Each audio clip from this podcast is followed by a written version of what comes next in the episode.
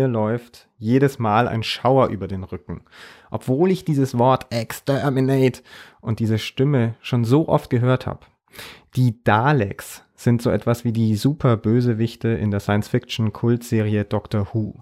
Sie haben Laser, die sofort töten, sie haben einen quasi undurchdringbaren Stahlpanzer, sie können fliegen, Zeitreisen und sind überhaupt unschlagbar. Fast jedenfalls. Aber tief im Inneren sind sie kleine, verkümmerte, organische Wesen. Nur die Technik macht sie so stark. Und damit sind sie nicht alleine. Die Cybermen, die kommen auch aus dem Doctor Who-Universum, sind ursprünglich Aliens aus Fleisch und Blut, die nur aufgrund ihrer kybernetischen Bauteile so gefährlich sind. Cyborgs scheinen die Menschen, und besonders die Film- und SerienmacherInnen, zu faszinieren.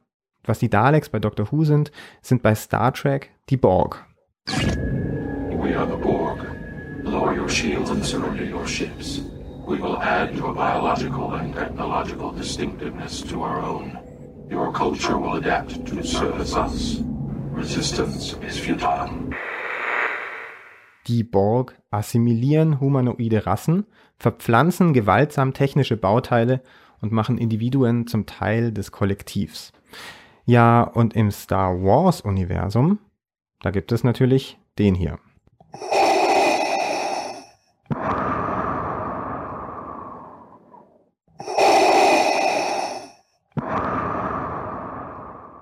Darth Vader. Ein Mensch, der nur noch aufgrund von Prothesen lebt, atmet und, ja, die Galaxie unterjochen will. Wenn man sich diese Science-Fiction-Serien so anschaut, dann ist Technik in oder am Körper ganz oft, nicht immer, aber ganz oft, böse. Warum haben wir Menschen diese Serien so gemacht? Es waren ja nicht die Aliens. Technische Hilfsmittel sollen und können unser Leben doch eigentlich besser machen. Woher kommt also diese Prothesenfeindlichkeit? Und wie machen wir Prothesen wieder zu etwas Positivem? Darüber wollen wir heute sprechen. Ich bin Thibaut Schremser. Mensch, Maschine, miteinander. Ein Tuxi-Cast-Special zum Sonderforschungsbereich Hybrid Societies. Meine beiden Gäste stehen für Science und nicht für Fiction. Sie kennen sich aus mit dem Blick, den Menschen auf andere Menschen werfen, mit dem negativen Blick ganz besonders. Sie erforschen Stigmatisierungen und ihre Folgen. Der eine ist Soziologe, der andere ist Psychologe. Bertolt Meyer, Philipp Adebahr, herzlich willkommen. Hallo. Hallo. Herr Meyer, Sie forschen ja am Sonderforschungsbereich Hybrid Societies zur Wahrnehmung von Körperprothesen. Mhm. Würden Sie mir dazu stimmen? Sieht die Popkultur technische Unterstützungen für biologische Lebewesen zuallererst mal als eine Gefahr an? Nicht immer, aber häufig und vor allen Dingen in letzter Zeit häufiger als früher. Ne, wenn man so in die achtziger Jahre schaut, da gab es diese erfolgreiche T V-Serie der sechs Millionen Dollar Mann und dann, ich glaube, später noch die sieben Millionen Dollar Frau, wo die Prothesen die Protagonisten zu Superhelden und Identifikationsfiguren gemacht haben. Und auch bei Star Wars, Krieg der Sterne, hat ja Luke Skywalker auch eine Handprothese, ne? Also da kann man schon einige Beispiele nennen, auch für positive Darstellungen, aber es stimmt schon, Menschen, die viel Technik an und im Körper tragen, Prothesen, sind häufig Schurken. Lustigerweise ja dann aber meistens auch so die Sidekicks. Also ich denke jetzt irgendwie so an Gazelle in Kingsman oder hier, wie heißt der, Logan, in den Logan-Filmen, da hier in den Wolverine-Filmen, da gibt's diesen, hier, wie heißt der, Pierce? Ah, ah den äh, kenne ich nicht, glaube ich. Der hat auch so eine bionische Hand und ist auch so ein Schurke. So halt. Also von daher, heutzutage, also ist Bionik überproportional in der Popkultur, glaube ich, mit Gefahr assoziiert. Das stimmt schon. Und im echten Leben? Haben wir da das umgekehrte Bild? Da gibt es irgendwie den netten, armen Rollstuhlfahrer, der gegen alle Widrigkeiten sein Leben meistert in den Fernsehfilmen. Und ich weiß nicht, was Sie so persönlich erleben, weil Sie haben ja auch eine bionische Hand. Ja, also wir haben zu dieser Frage schon vor zwei Jahren eine Studie durchgeführt. Wir ist Frank Asbrock von der Sozialpsychologie und ich, wo wir uns Stereotype gegenüber Menschen mit Körperbehinderungen etwas genauer angeschaut haben und Der in der Bevölkerung dominierende Stereotyp gegenüber Menschen mit Behinderung ist der sogenannte paternalistische Stereotyp. Das heißt also, dass Menschen mit Körperbehinderung stereotyp wahrgenommen werden als Menschen, die eher gute Absichten haben und die wenig kompetent sind. Und wenn ich das jetzt ganz plakativ mal sagen soll, das ist so der nette Behindi, ne? Das ist äh, übrigens das ist so ein ähnliches Stereotyp, wie wir auch über Rentner haben, ne? Das ist so die freundliche Oma mit zu schweren Einkaufstüten, der man über die Straße helfen muss. Und, also die äh, Menschen sind nett, können aber nicht viel. Genau, und deswegen bietet man ihnen Hilfe an und ist bereit, sie zu unterstützen. Der Cyborg hingegen wird als kalt und kompetent wahrgenommen und ist damit eine Bedrohung. Deswegen äh, finde ich es auch persönlich sehr problematisch, Menschen mit Behinderungen, die Prothesen tragen, als Cyborg zu bezeichnen. Denn dadurch ersetzt man nur ein ausgrenzendes Stereotyp, nämlich das des netten Behindis, durch ein anderes ausgrenzendes Stereotyp, nämlich das der bedrohlichen Maschine. Und letzteres ist aber im Grunde genommen noch gefährlicher, weil Gruppen, die als kalt und kompetent, also als Bedrohung wahrgenommen werden, die werden noch viel stärker gesellschaftlich ausgegrenzt. Deswegen äh, zeigt unsere Studie von damals schon, dass wir gerade auch mit den Bezeichnungen, die wir wählen, gerade auch im medialen Diskurs für Menschen mit Behinderungen, sehr achtsam umgehen müssen. Die Unterscheidung kompetent-inkompetent, die ist total klar. Die Unterscheidung warm-kalt müssen Sie uns, glaube ich, noch erklären. Warm ist, ob ich Menschen aus einer gesellschaftlichen Gruppe eher gute Absichten unterstelle, und kalt ist, ob ich ihnen eher schlechte Absichten unterstelle. Ne? Und die Rentner und Menschen mit Körperbehinderungen, denen unterstellt man eher positive Absichten, und deswegen fühlen die sich so ein bisschen wärmer an. Das liegt daran, dass tatsächlich Wärme und zwischenmenschliche Zuneigung im Gehirn sehr nah beieinander liegen. Ne? Wahrscheinlich aufgrund von so Urerfahrungen, die man als Säugling macht, so mit Wärme und Geborgenheit. Philipp Adebahr, Sie haben sich ja mit einer anderen Form von Stereotypisierung auseinandergesetzt, nämlich mit dem Fat-Shaming, also Beleidigungen gegenüber von Menschen, die übergewichtig sind oder die so wahrgenommen werden. Sind das ähnliche Mechanismen, die da wirken, wie beim Shaming von Menschen mit Prothesen? Ja, auf jeden Fall sind das ähnliche Mechanismen. Wir haben auf beiden Seiten Stigmatisierung. Vielleicht sollten wir auch erstmal kurz drüber reden, was der Unterschied ist zwischen Stigmatisierung und Diskriminierung. Gerne. Ähm, einfach um die Begriffe hier scharf zu machen. Also wir haben eigentlich drei Sachen. Ja? Wir haben einmal das Stigma, die Stigmatisierung und die Diskriminierung. Und das Stigma ist quasi, also es ist ein Merkmal und damit werden bestimmte Erwartungen verknüpft. Ja, das ist erstmal das Stigma, Merkmal und Verknüpfung mit Erwartung. Die Stigmatisierung ist dann auf der anderen Seite die Zuschreibung dieses Merkmals und dieser Erwartung auf eine Person, und die Diskriminierung ist letztendlich die resultierende Handlung aufgrund der eigenen Erwartung, also eine benachteiligende oder eine bevorteiligende Verhandlung. Hier ist auch wichtig, dass es sowohl eine positive Diskriminierung als auch eine negative Diskriminierung gibt, wie auch bei der Stigmatisierung, also können positive Merkmale im Sinne von Überschätzung als auch negative Merkmale im Sinne von Unterschätzung hier auf eine Person angewendet werden. Und diese Grundprinzipien, da wird mir Herr Meyer bestimmt zustimmen, treffen bei ihm ähnlich zu, denke ich. Wo fängt denn das Problem an bei diesem Dreiklang, den Sie uns da aufgemacht haben? Bei den Erwartungen, die man mit bestimmten ähm, Körperformen oder mit bestimmten Dingen, die man bei anderen Leuten sieht, verknüpft? Bei der Stigmatisierung, beim Beleidigen, beim reellen Diskriminieren? Wo muss man dieses Problem packen? Ich hätte eine Rückfrage. Für wen muss man das Problem packen? Also es gibt natürlich verschiedene Gruppen, die hier eine Rolle spielen. Und das ist eine andere Problemkonstellation für die Stigmatisierenden als für die Stigmatisierten zum Beispiel. Ja, also da würde ich, glaube ich, die Akteure nochmal herausgreifen wollen. Können Sie gerne machen. Sie haben ja genau dazu auch Ach so, geforscht, okay. Wer da quasi die Akteure genau. sind und wie, also einfach ausgedrückt, gibt es einen typischen Schämenden und einen typischen Geschämten? Ja, also wir haben in der Studie das untersucht tatsächlich. Wir haben geguckt in der Draufsicht, wie ist die Stigmatisierungssituation dargestellt, welche Merkmale hat der Beobachter, der zum Beispiel die stigmatisierende Situation als akzeptiert ansieht, welche Person als Opfer oder als Stigmatisierte akzeptiert er als erstes auf der einen Seite und welche Personen auf der Ebene der Stigmatisierenden werden als ehesten akzeptiert. Und wir sehen ganz eindeutig, dass die Stigmasituation generell wenig akzeptiert wird. Es gibt quasi kein Merkmal, das dafür sorgt, dass ein Stigmatisierender eher akzeptiert wird. Es ist lediglich das Statement, was gegenüber dem Stigmatisierten dann ausgedrückt wird, was zu einer niedrigeren oder höheren Akzeptanz führt.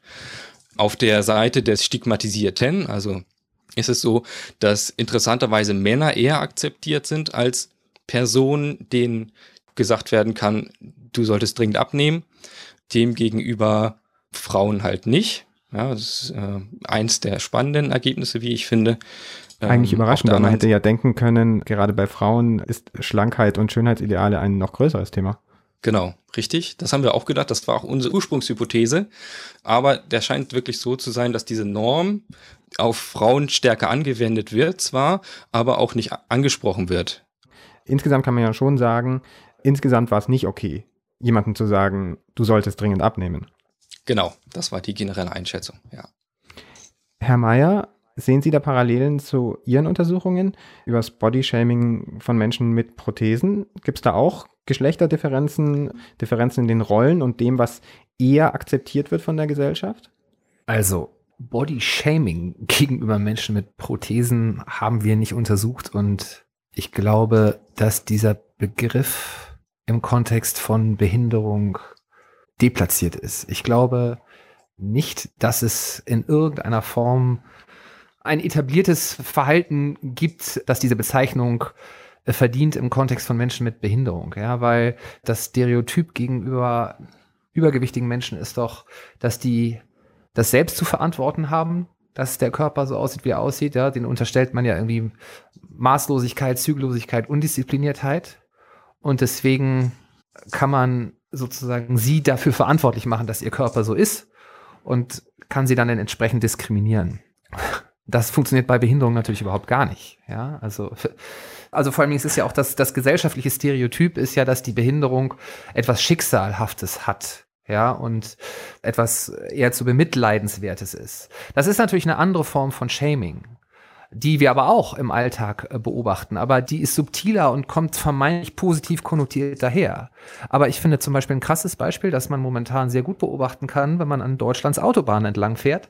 Es gibt eine bundesweite neue Kampagne von dieser Runter-von-Gas-Kampagne. Die haben ganz Deutschland mit großen Plakaten zugekleistert am Rande der Autobahnen, wo Menschen mit Behinderungen drauf abgebildet sind. Ja, jemand, der eine Beinprothese trägt, jemand, der eine Armprothese trägt, jemand im Rollstuhl. Bezeichnenderweise ist der Kopf immer abgeschnitten. Also es ist so der abstrakte, behinderte Körper.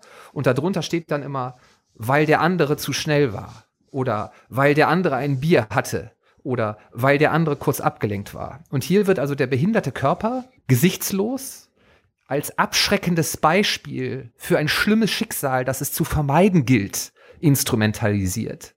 Und ich finde, das illustriert ganz gut, welchen Stellenwert Behinderung in unserer Gesellschaft immer noch hat, auch wenn Menschen Prothesen tragen. Ich finde diese Plakatkampagne übrigens absolut skandalös. Ich finde es einen absoluten Skandal, dass Steuermittel beim Bundesverkehrsministerium dafür ausgegeben werden, Deutschland mit Plakaten zuzupflastern, in denen gesichtslose Menschen mit Behinderung als abschreckendes Beispiel für nichtbehinderte Menschen charakterisiert und dargestellt werden. Denn äh, damit ist nun wirklich einer inklusiveren Gesellschaft überhaupt nicht geholfen, ne? Also Inklusion, wenn wir dahin wollen als Ziel, die Akzeptanz von Andersartigkeit, die wird natürlich nicht gefördert, wenn man Andersartigkeit als abschreckendes Beispiel plakatiert. Also wenn das keine direkte Form von Shaming ist, weil Sie sagen, Sie würden diesen Begriff nicht so verwenden, wie man ihn bei Fettshaming verwendet, dann ist das doch zumindest eine Untermauerung von Stereotypen, die vielleicht sowieso schon da sind. Ja, auf jeden Fall. Aber auch gegenüber Menschen mit Körperbehinderung, die eine Prothese tragen, muss man immer nach Kontext differenzieren. Sie haben es vorhin schon kurz angesprochen. Auf der einen Seite gibt es dieses Stereotyp gegenüber Menschen mit Behinderung ohne Prothesenbezug des netten Behindis. Dann hat unsere Studie gezeigt, wenn man sagt, Mensch mit Körperbehinderung, der oder die eine bionische Prothese trägt, dann ist man vom Stereotyp sehr nah bei nichtbehinderten Personen.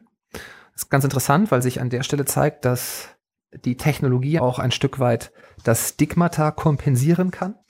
Wenn man Cyborg sagt, dann ist man bei der Bedrohung. Und das finde ich sehr interessant im Kontext von paralympischem Sport. Eine Sportart, die in den siebziger, achtziger, neunziger Jahren so benevolent belächelt wurde, im Sinne von, oh, ist doch schön, dass diese Menschen auch ihre eigene Veranstaltung haben. Und jetzt kommen wir an den Punkt, wo sich zum ersten Mal abzeichnet, dass paralympische Athleten, ich denke hier vor allen Dingen an den deutschen Weitspringer Markus Rehm, mit ihren Körpern und Prothesen in der Lage sind, Leistungen zu erbringen, die über das hinausgehen, was nichtbehinderte Athleten zeigen können. Ne? Im Gegensatz zu Oscar Pistorius, der ja bei den Olympischen Spielen dann am Ende nicht über das Halbfinale hinausgekommen ist, weil die nichtbehinderten Athleten doch noch schneller waren als er, springt Markus Rehm mit seiner Beinprothese, zumindest in Deutschland, weiter als jeder nichtbehinderte Weitspringer. Ne? Markus Rehm hält auch unter den Nichtbehinderten den inoffiziellen deutschen Rekord, ist aber nicht anerkannt. Und ich habe gerade vor drei Wochen auf einer Podiumsdiskussion gegenüber Markus Rehm noch den Vorwurf gehört, das sei Techno-Doping. Ja, also die Tatsache, dass er eine Beinprothese trägt, sei Techno-Doping, was ich ein krasses Wort finde, denn bei Doping, da schwingen immer Unterstellung von böser Absicht, Kriminalität und so weiter und Schummeln, das schwingt damit, ne? Und da wird also die Prothese zu einem unfairen Vorteil, weil an der Stelle natürlich der behinderte Mensch zu einer potenziellen Konkurrenz für die Nichtbehinderten wird und natürlich auch so dieses gesellschaftliche Gefüge oder ich sag mal die gesellschaftliche Hierarchie sozialer Gruppen auch ein Stück weit in Frage stellt. Und das sind alles so Prozesse, die ja auch ganz viel mit Technologie zu tun haben. Deswegen finde ich das so spannend, dass nämlich hier die Entwicklung von Technologie, Prothetik, Bionik einen Einfluss darauf hat, wie eine gesellschaftliche Gruppe, nämlich Menschen mit Behinderung, stereotypisiert wird und gesehen wird. Also dass durch Technologie gesellschaftliche Vorbehalte sich verändern. Das finde ich wahnsinnig spannend. Es ist Darf ich letztlich da ja, bitte. Einhaken?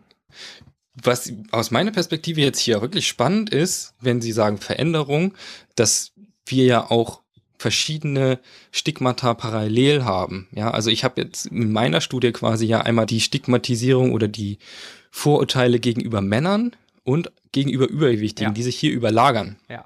Und das ist tatsächlich eine spannende auch Forschungsfrage. Wie agieren diese Stigmata ineinander, im Miteinander und gibt es hier Interaktionseffekte, die dazu führen, dass bestimmte Gruppen besonders stigmatisiert werden, andere nicht stigmatisiert werden? Also gibt es hier eine Akkumulation von Stigmatisierung beispielsweise?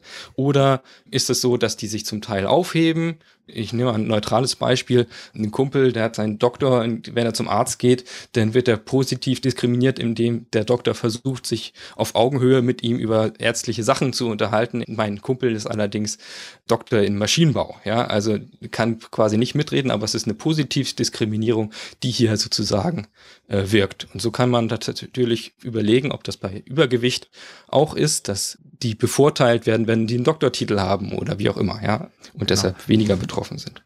Also ein bisschen Forschung äh, gibt es ja äh, dazu schon unter dem Überbegriff der Intersektionalität, dass man schaut, wie so die Überlagerung von unterschiedlichen Stereotypisierungen sich auswirkt. Genau das, was Sie gerade gesagt haben, ne? ob, ob sich Dinge gegenseitig verstärken oder aufheben, aber diese Forschung ist in vielen Bereichen natürlich noch irgendwie am Anfang. Ne? Also so die klassischen Befunde aus dem Bereich ist, dass zum Beispiel äh, die Benachteiligung von Frauen am Arbeitsmarkt und die Benachteiligung von Menschen mit dunkler Hautfarbe am Arbeitsmarkt, dass die sich nochmal um ein Vielfaches potenziert, wenn es um die Benachteiligung von Frauen, die auch noch dunkle Hautfarbe haben, am Arbeitsmarkt geht. Also das ist nicht mhm. einfach nur die Summe von schwarz und weiblich, sondern da passiert irgendwie noch viel mehr. Da, also da gibt es so einen Interaktionseffekt, äh, so hier jetzt in die negative Richtung.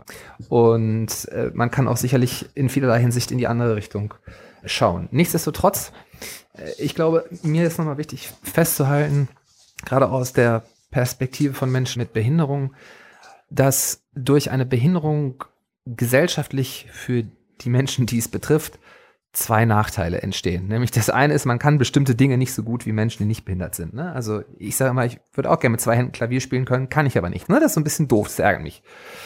Aber das andere ist es eben, wie man behandelt wird. Ja? Und zwar aufgrund von Stereotypen. Ja, dass man zum Beispiel als Mensch mit Behinderung permanent für weniger kompetent gehalten wird. Und das hat ja so einen Halo-Effekt, das wirkt sich ja auf alle möglichen Lebensbereiche aus.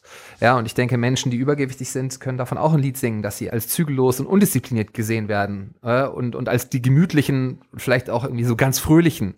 Ja, das, das ist ja auch alles irgendwie so ein Stereotyp. Und dass man sie aber deswegen zum Beispiel im Beruf nicht so für voll nimmt. Ja, weil irgendwie das Stereotyp von der Führungskraft ist halt irgendwie der schlanke, sportliche, leicht gebräunte, nicht behinderte, durchsetzungsfähige Mann. Das ist nach wie vor so. Ne? Herr Schremser, Sie haben vorhin gefragt, was kann man tun? Mhm. Stereotype aus psychologischer Sicht sind etwas, was sehr tief im Gehirn abgelegt ist, was sehr elementar verknüpft ist mit einer Freund-Feind-Klassifizierung, Dinge, die evolutionsbiologisch weit in unsere Vergangenheit zurückgreifen. Stereotype werden automatisch aktiviert, ohne dass wir uns dessen bewusst sind, innerhalb aller kürzester Zeit. Deswegen ist es sehr schwierig, das Stereotyp selbst zu ändern. Was leichter geht, ist, das Verhalten zu ändern, das sich auf Grundlage des Stereotyps zeigt. Das heißt, ich kann mir also das Verhalten abtrainieren, und zwar auf viel leichtere Art und Weise, als ich mir ein Stereotyp abtrainieren kann. Vor allen Dingen, wenn ich in einem sozialen Kontext eingebettet bin, in dem die Norm herrscht, dass es nicht okay ist, Menschen aufgrund von Stereotypen zu diskriminieren. Ja, deswegen, der soziale Kontext, das spielt immer eine ganz entscheidende Rolle. Dann gehen wir jetzt doch mal, würde ich vorschlagen, in einen ganz speziellen sozialen Kontext, auch wenn der wieder fiktional ist, weil ich muss jetzt einfach meiner Sammlung der Superbösewichte mit den superbösen Implantaten und Prothesen am Anfang noch einen Helden entgegensetzen. Luke Skywalker haben Sie schon genannt. Sind Sie beide auch Star Trek-Fans? Na klar. Also ich äh, feiere das auch, aber ich feiere viel mehr Ihren Bezug zu Doctor Who. Da bin ich auf jeden Fall mehr dabei. Ja, dann, dann tut's mir leid für Sie. Jetzt kommt nochmal Star Trek. Every time I asked where you were, some clone lied to me. Lied to you? Commander, with this I can see better than your average person. Now when someone lies, there are certain physiological manifestations. Geordi LaForge. Wunderbar, sehr gut erkannt von Bertolt Meyer. Geordi ist der Chefingenieur von Captain Picards Enterprise und er trägt einen Visor, also einen Visual Instrument and Sight Organ Replacement. Sieht ein bisschen aus wie so ein Haarreif, den man sich über die Augen schiebt, und es soll Kinder geben, die wirklich mit so einem Haarreif Geordi LaForge gespielt haben, aber das ist eine andere Geschichte. Dieser Visor ist trotz seines simplen Aussehens eigentlich hochkomplexe Zukunftstechnologie. Nicht einfach nur eine Brille, sondern das Gerät wird direkt ans Gehirn angeschlossen und ermöglicht es Geordi zu sehen, obwohl er komplett blind ist. Und er sieht nicht nur, sondern er sieht sogar viel besser als Menschen mit biologischen Augen. Er kann zum Beispiel Veränderungen in der Herzfrequenz oder in der Atemfrequenz wahrnehmen und damit eben erkennen, ob jemand lügt. Herr Meyer, jetzt die Frage an Sie. Warum ist uns Geordi so verdammt sympathisch, obwohl er so eine supermächtige Prothese hat? Das liegt natürlich an der Art und Weise, wie er hier dargestellt wird. Ich glaube, Geordi LaForge ist ein guter Prototyp für die Kategorie, die wir in unserer Studie relativ trocken als Mensch mit Körperbehinderung, der eine bionische Prothese trägt, bezeichnet haben. Dem schreibt man genauso viel Wärme wie nicht behinderten Menschen zu, aber die Kompetenz steigt eben an. Nicht? Er hat hier eine Behinderung, die so normalerweise als schweres Schicksal stereotypisiert ist, nämlich die Erblindung. Und jetzt hat er diese tolle Prothese und kann damit sogar ein paar Sachen, die Menschen mit biologischen Augen nicht so gut äh, können. Und es ist so ein bisschen so, auf Englisch würde man sagen, good for him. So, ne, gut für ihn. Das ist doch irgendwie schön. So. Und das funktioniert bei Geordi LaForge sehr gut. Und Geordi LaForge ist aber, denke ich, ein sehr interessantes Beispiel, weil es zeigt, wie die Kontexte von Therapie auf der einen Seite, also die Applikation von Technologie, um jemanden, dessen Fähigkeiten unterhalb der gesellschaftlichen Norm liegen, auf der einen Seite. Und auf der anderen Seite Enhancement, also die Applikation von Technologien, um Fähigkeiten über die Norm hinzubringen, dass das so ein bisschen verschwimmt im Kontext von Diskursen rund um Prothetik. Ne? Also eigentlich, Geordi kann nicht sehen, der ist blind. Ja? Also seine Sehfähigkeit liegt weit unterhalb der gesellschaftlichen Norm. Deswegen sagt man hier erstmal, es ist völlig okay, dass man ihn technisch verbessert, mit dem Ziel, ihn wieder Richtung gesellschaftliche Normen zu bringen. Das ist beim, in Anführungszeichen, Cyborg was ganz anderes. Ne? Da steht mhm. im Grunde genommen in der Regel die Vorstellung eines Normkörpers, den man mit dem Ziel verbessert, um ihn über das Normale hinaus zu verbessern. Und das generell als Absicht ist schon mal negativ konnotiert, weil das hat gleich sowas wie Schummeln. Aber mhm. bei Geordi, der ist ja behindert. Deswegen ist erstmal das Applizieren von Technik, das ist in Ordnung bei Geordi, ja, weil der Körper als defizitär konnotiert wird. Und wenn man dann so ein bisschen über das Ziel hinausschießt, ja, also ihn sozusagen mhm. dann in den übermenschlichen Bereich bringt, ist das aber irgendwie dann auch okay, ja, weil man im Grunde genommen von einer anderen Ausgangsposition angefangen hat, nämlich am defizitären Körper, der sozusagen unsere Zuwendung verdient. Ja, anders als irgendjemand, der sich gleich mit dem Ziel Technologie an den Körper macht, um besser als die anderen zu werden. Das ist ein ganz anderes Narrativ. Bei, bei, und bei ihm sagt keiner Technodoping. Nee, bei ihm sagt keiner Technodoping, aber Geordi nimmt ja auch nicht an irgendwelchen Wettbewerben teil, in denen es zumindest für normal sehende Menschen von außen so aussehen könnte, dass er einen unfairen Vorteil dadurch hat. Was könnte das sein? Keine Ahnung. Dart-W M oder so, ja? Da sähe das schon wieder anders aus, ne? Das ist nämlich, der Kontext spielt eine Rolle, nämlich in dem Moment, wo Menschen miteinander in Konkurrenz treten. Und das ist ja wohl nirgendwo so deutlich wie in einem sportlichen Wettkampf. Sie haben uns, Herr Meyer, schon von der Studie erzählt, wo Sie untersucht haben, wie verändert sich der Blick auf Menschen, die eine Prothese tragen. Jetzt gehen Sie einen Schritt weiter und untersuchen in einem neuen Projekt in diesem Sonderforschungsbereich Hybrid Societies, wie man Prothesen gestalten könnte, damit sie bestimmte Stereotype bekämpfen oder damit sich die Wahrnehmung in eine bestimmte Richtung verändert. Und das Studiendesign für diese Studie, da möchte ich jetzt mit Ihnen drüber sprechen, das ist nicht ganz so Science-Fiction-mäßig wie der Visor von Geordi LaForge, aber ein bisschen. Wie sieht das aus? Ich würde auch sagen, dass unser Studiendesign sehr Science-Fiction-mäßig daherkommt. Zunächst mal, das Ziel unserer Studie ist nicht, Prothesen auf eine bestimmte Art und Weise zu designen. Das ist ein möglicher Nutzen der Ergebnisse. Wir sind erstmal an den psychologischen Prozessen interessiert, die ablaufen, wenn Menschen, die bionische Prothesen tragen, und andere Menschen sich begegnen. Also warum nimmt man Menschen, die Technik am Körper tragen, auf eine bestimmte Art und Weise wahr? Also warum werden sie in der einen Situation als positiv konnotiert und in der anderen Situation als negativ? Und wir gehen eben davon aus, dass halt so die Anmutung der Technik, die am Körper getragen wird und auch das Technologieniveau dieser Technologie eine Rolle spielt. So, jetzt ist aber das Problem, wenn wir all diese Hypothesen haben, wie wollen wir das testen? Ja, also es gibt halt nur sehr wenige Menschen auf der Welt, die heute abgefahrene Science-Fiction-Technik am Körper haben. Und die wenigen, die es gibt, kriegen wir schlecht bei uns ins Labor. Und außerdem spielen da immer noch viele andere Variablen mit rein. Wir müssen also für unsere Studien eine Versuchsumgebung schaffen, in der wir experimentell manipulieren können, ob jemand eine bionische Prothese trägt oder nicht. Und wir müssen auch experimentell manipulieren können, wie diese Prothese aussieht. Und deswegen arbeiten wir in unserem Projekt interdisziplinär mit der Professur für grafische Datenverarbeitung zusammen, die für uns oder mit uns gemeinsam eine ganz besondere Virtual Reality Umgebung schaffen. Es handelt sich hier, auch ein Ausdruck, den ich erst von den KollegInnen in der Informatik lernen musste, nicht um Virtual Reality, sondern Diminished Reality, also verminderte Realität. Die Technik, die es einem ermöglicht, in der realen Umwelt Dinge verschwinden zu lassen. Sie müssen sich das so vorstellen. Eine Versuchsperson, die an unserem Experiment teilnehmen wird, wenn die experimentale Umgebung fertig ist, bekommt eine V R-Brille aufgesetzt. Und an dieser V R-Brille sind allerdings wiederum Kameras angebracht, die die Umgebung filmen. Das heißt, im Normalzustand sieht die Versuchsperson in der V R-Brille einfach nur das Kamerabild der realen Umgebung, in der sie sich befindet. Jetzt schaut die Versuchsperson an sich runter und schaut auf ihre Arme. Im Rechner läuft eine Mustererkennung, eine kleine, schwache K I, die in der Lage ist, Arm und Hand der Versuchsperson, die an sich herabblickt, zu erkennen und in Echtzeit verschwinden zu lassen.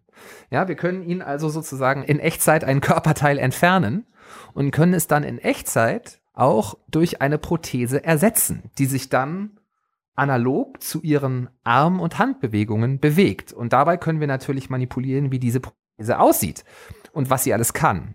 Und dann können wir untersuchen, wie verändert sich ihre Selbstwahrnehmung zum Beispiel, wenn wir ihnen unterschiedliche Körperteile auf unterschiedliche Art und Weise ersetzen. Und wie begegnen sie anderen Menschen, bei denen das so ist, ne? Denn sie müssen nicht alleine in dieser virtuellen Welt sein, sondern sie können da auch anderen Menschen begegnen. Und das können Sie das alles wirklich schon? Nein, das können wir natürlich alles noch nicht.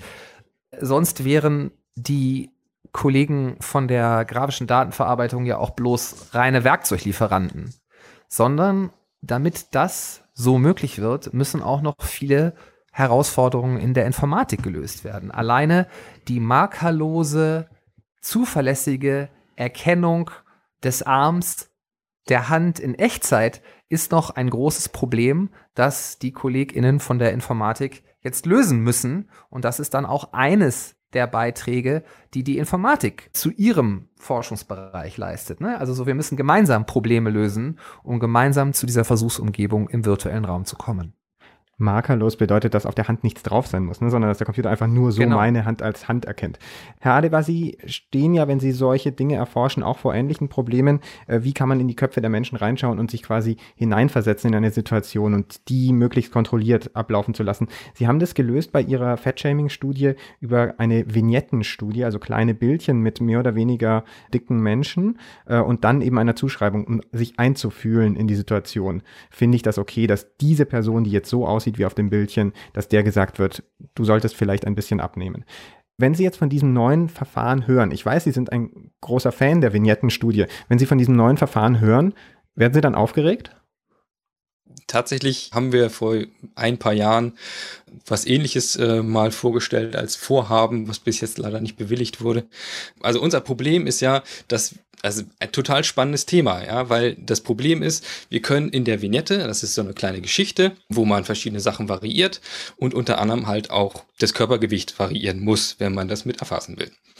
Das Problem dabei ist, wir können natürlich kein B M I reinschreiben in die Geschichte, weil das zu abstrakt ist. Und auf der anderen Seite können wir keinen Begriff verwenden wie übergewichtig oder untergewichtig oder normalgewichtig, weil das schon eine Wertung vorwegnimmt.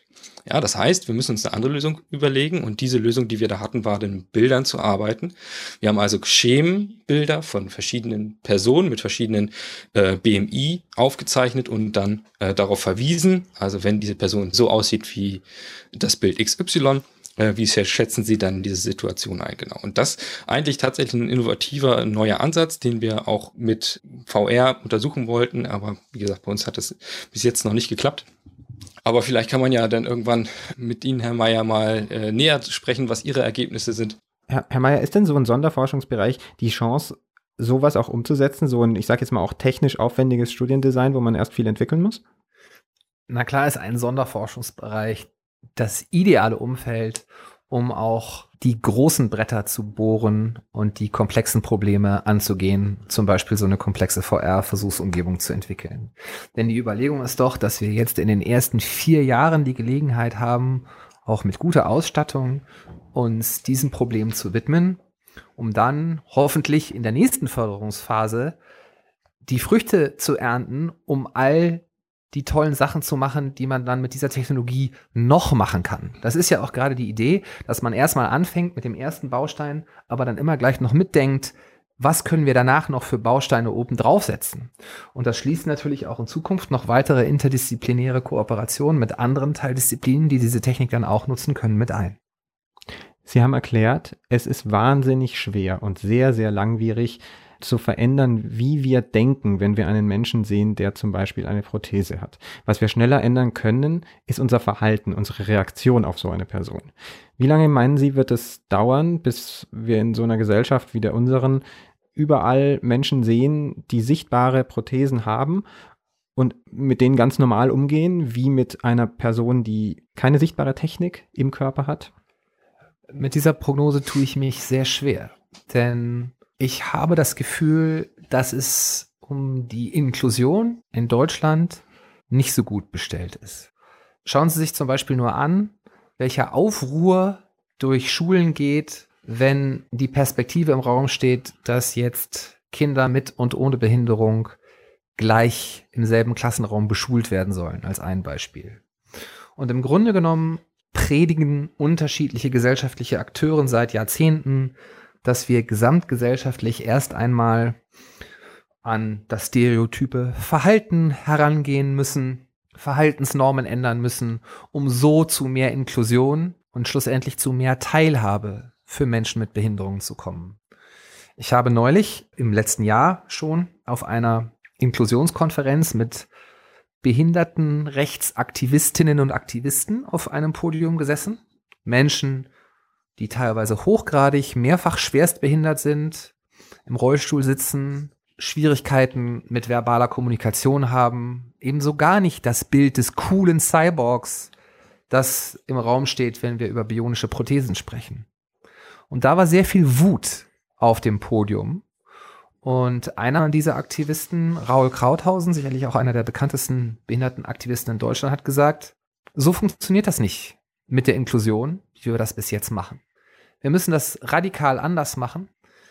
Wir müssen nicht erst dafür sorgen, dass die Einstellungen von nichtbehinderten Menschen sich verändern, um dann für mehr Teilhabe zu sorgen, sondern wir müssen per Gesetz, per Zwang für mehr Teilhabe in allen Bereichen der Gesellschaft sorgen. Wir müssen per Gesetz, per Zwang die Sichtbarkeit von Menschen mit Behinderung erhöhen und dann, wenn die Menschen sich daran gewöhnt haben an dieses Bild, wird automatisch mehr Inklusion passieren, werden Stereotype und Vorurteile abgebaut. Nicht andersrum.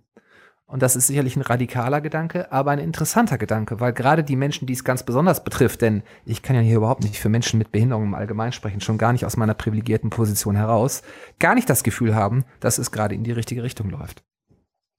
Ich will mal so sagen, das ist ein, der, vielleicht der letzte interessante Gedanke dieses Gesprächs. Ich danke Ihnen beiden. Ich nehme viele Denkanstöße mit aus diesem Gespräch. Bertolt Meyer, Psychologieprofessor, und Philipp Adebahr, Soziologie-Doktorand, beide an der Technischen Universität Chemnitz.